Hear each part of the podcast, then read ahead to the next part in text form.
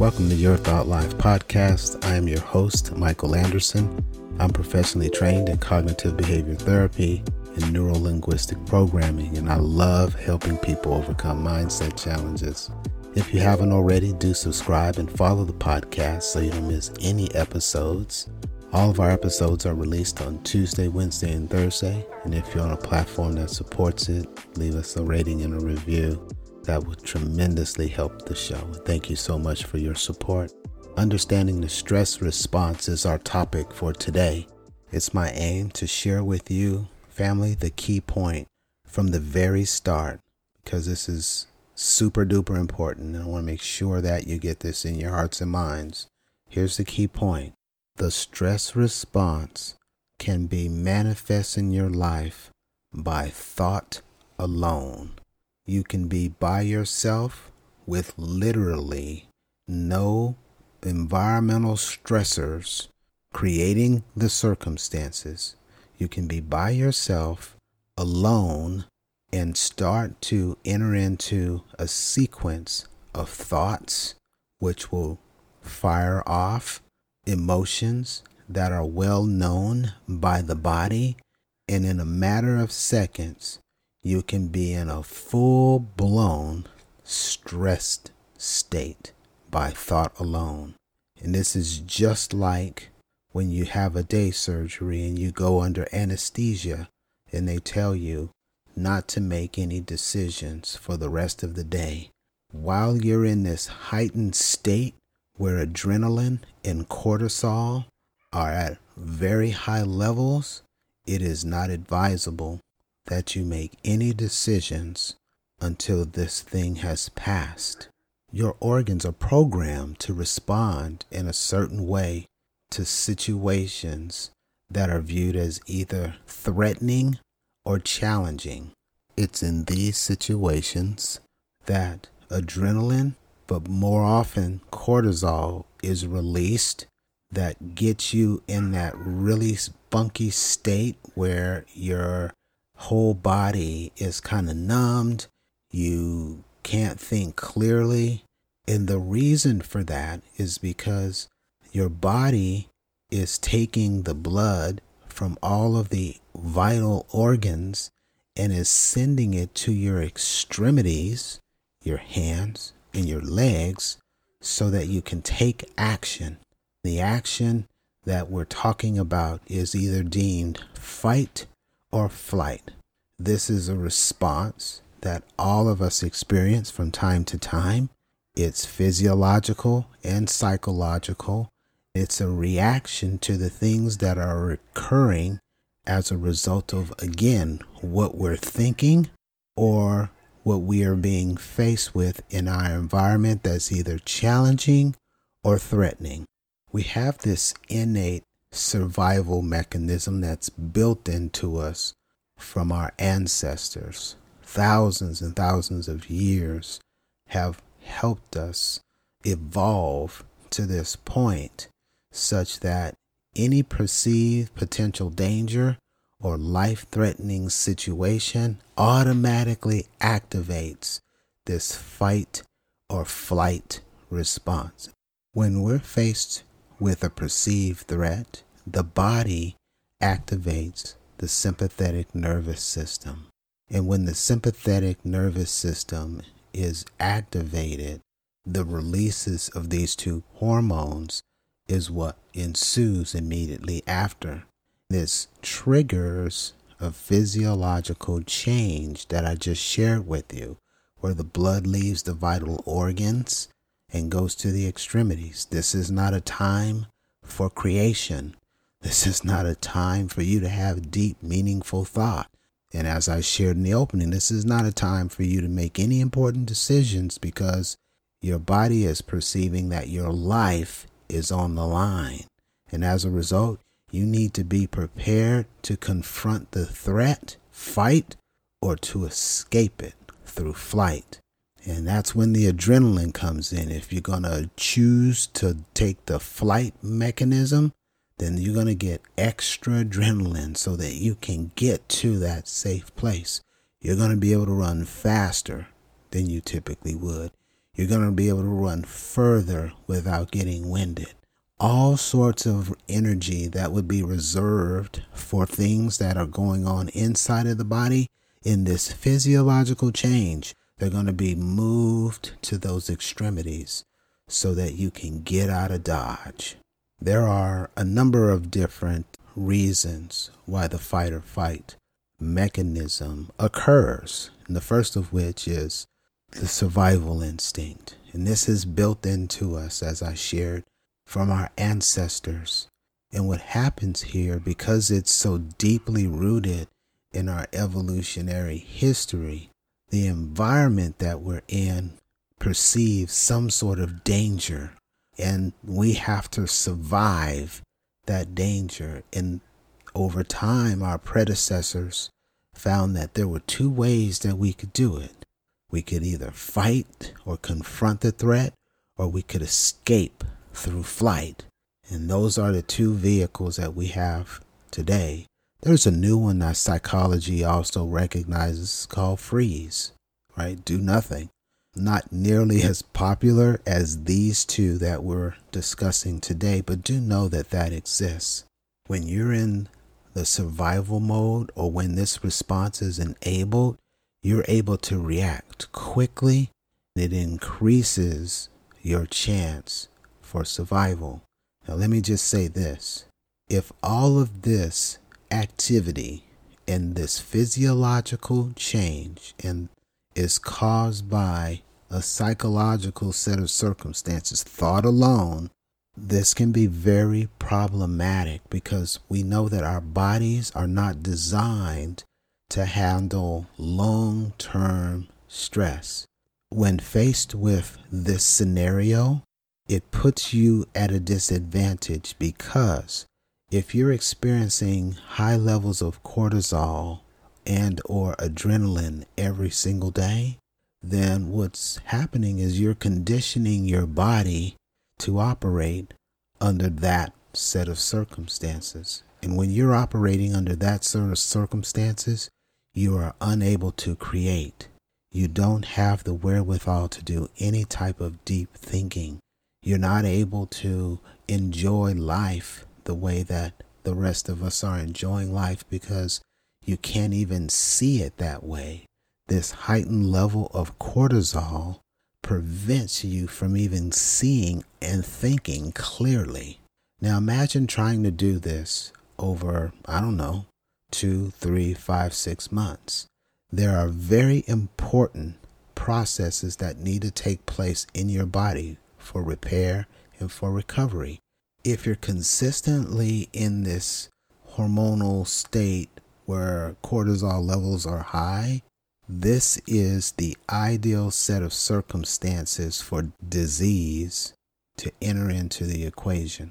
When you go to sleep at night, there are certain things that need to take place to scrub the previous day's activities, to wipe the slate clean, to store away memories, to restore various protein chains, various enzyme chains.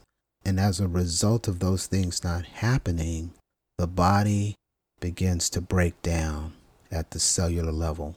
And this is why it's so important to understand stress, why it's so important that each of us practice healthy self-care practices. Another reason why the fight or flight response occurs is for what we call mobilization. And this occurs when the fight or flight response allows the body to mobilize its resources rapidly. Physiological state change that we talked to you about, where adrenaline is ushered in along with cortisol. These are called stress hormones. They are released at this particular time, and they increase the heart rate, they increase the blood flow, and our whole respiratory system undergoes a change. While these things are taking place, our oxygen supply is altered, our glucose in the muscles, so that we can generate that extra strength, that extra endurance. There's a heightened sense of alertness. with respect to environmental variables that are going to come in and try to harm us. We get this burst of energy, right? And we have this, what almost seems like a supernatural capability, one which we may not experience on a regular basis. This is immobilization, and this occurs as one of the outflows of us feeling that we're being threatened or we're being confronted with a threatening circumstance. And again, all of this can take place in our minds without any environmental variables being present. Why do I keep saying that? I keep saying that because when you look at some of the folks that are close to you, friends, family members, close associates, maybe even co-workers that you have good relationships with, and you see them stressed, these are the things that they're going through. And it's just work that's creating this in some cases. It's no real frightening situation. It's a PowerPoint presentation that's causing this. There's some sort of work-related altercation that's causing this. Disagreement, maybe. At home, there's friction in the house at a rival that causes this. There's a disagreement on what meal we should have this evening that causes this. You see what I'm saying? There's manufactured circumstances in our minds that put our bodies through this entire cycle. And it takes some people hours to settle back into their normal state after having an arousal like this. So while you're in that state, don't make any decisions until you're back for sure to your normal state, because you can't think clearly because all the blood again is left your vital organs in your brain and has come to your hands and your legs and your arms. Heightened sensory perception is another area that we might see play out as a response. And in heightened sensory perception, the fight or flight response will increase our ability to be alert. We become laser focused. Our attention is spot on. We become very acute to anything that might create a set of circumstances that'll hurt or harm us. All of the environmental variables surrounding this threat become very clear to us. This heightened state of awareness helps us to gather key pieces of data and information, all with the premise of helping us to react accordingly so we can execute the fight or the flight. Early on in my Army career, we were taught this principle, but we were taught how to turn it on so that if we got ourselves into a situation, we would be laser focused on what we could do to a potential threat, or in this case, an opponent, to disable them as quickly as possible. So obviously they taught us the techniques of how to do that. I felt this heightened sensory perception. It makes you feel like you are the man or the woman because you have what feels like it's extraordinary level of awareness of your surroundings, of your capability. You almost feel as though you're superhuman for a little while until the effects wear off and you stabilize into your normal state. I think it's really important for us to note that fight or flight response is a primitive survival mechanism. Yes, there are going to be times when we need to exercise it as a result of things that we're facing right now. But I want you to be ultra aware of when you are creating, or when friends of yours or loved ones or people you're in relationship with are creating these situations from thought alone without the environmental variables weighing in, because that is a detrimental state to remain in because it brings in disease over time. Your response to fight or flight is going to have a negative impact on your body for the time in which you're in that altered state or that heightened state. Don't expect to be able to think clearly. You can't, because the blood is in your extremities. Understanding the fight or flight response can help us to recognize our physiological reactions to stress. And we know from numerous/countless studies that it's important that we have an active management plan to keep stress at a low in our lives. There's a number of things that you can do when you find yourself here by thought alone. If you change your breathing and slow it down and you sustain that 3 to 5 minutes, your body will then check in and go, oh, maybe the threat has been overcome, so we can go back to our normal state. You can also exercise mindfulness.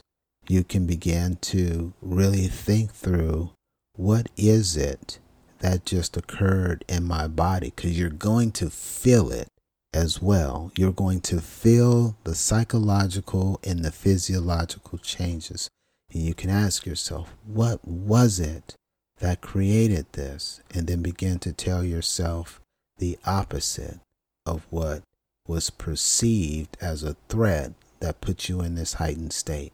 The fight or flight response can be very valuable in the real situations that we face in our environment, where we need to mobilize, we need to turn on our survival instincts, and we need to enhance our sensory perception. But if we're doing this by thought alone, family, it's not serving us well.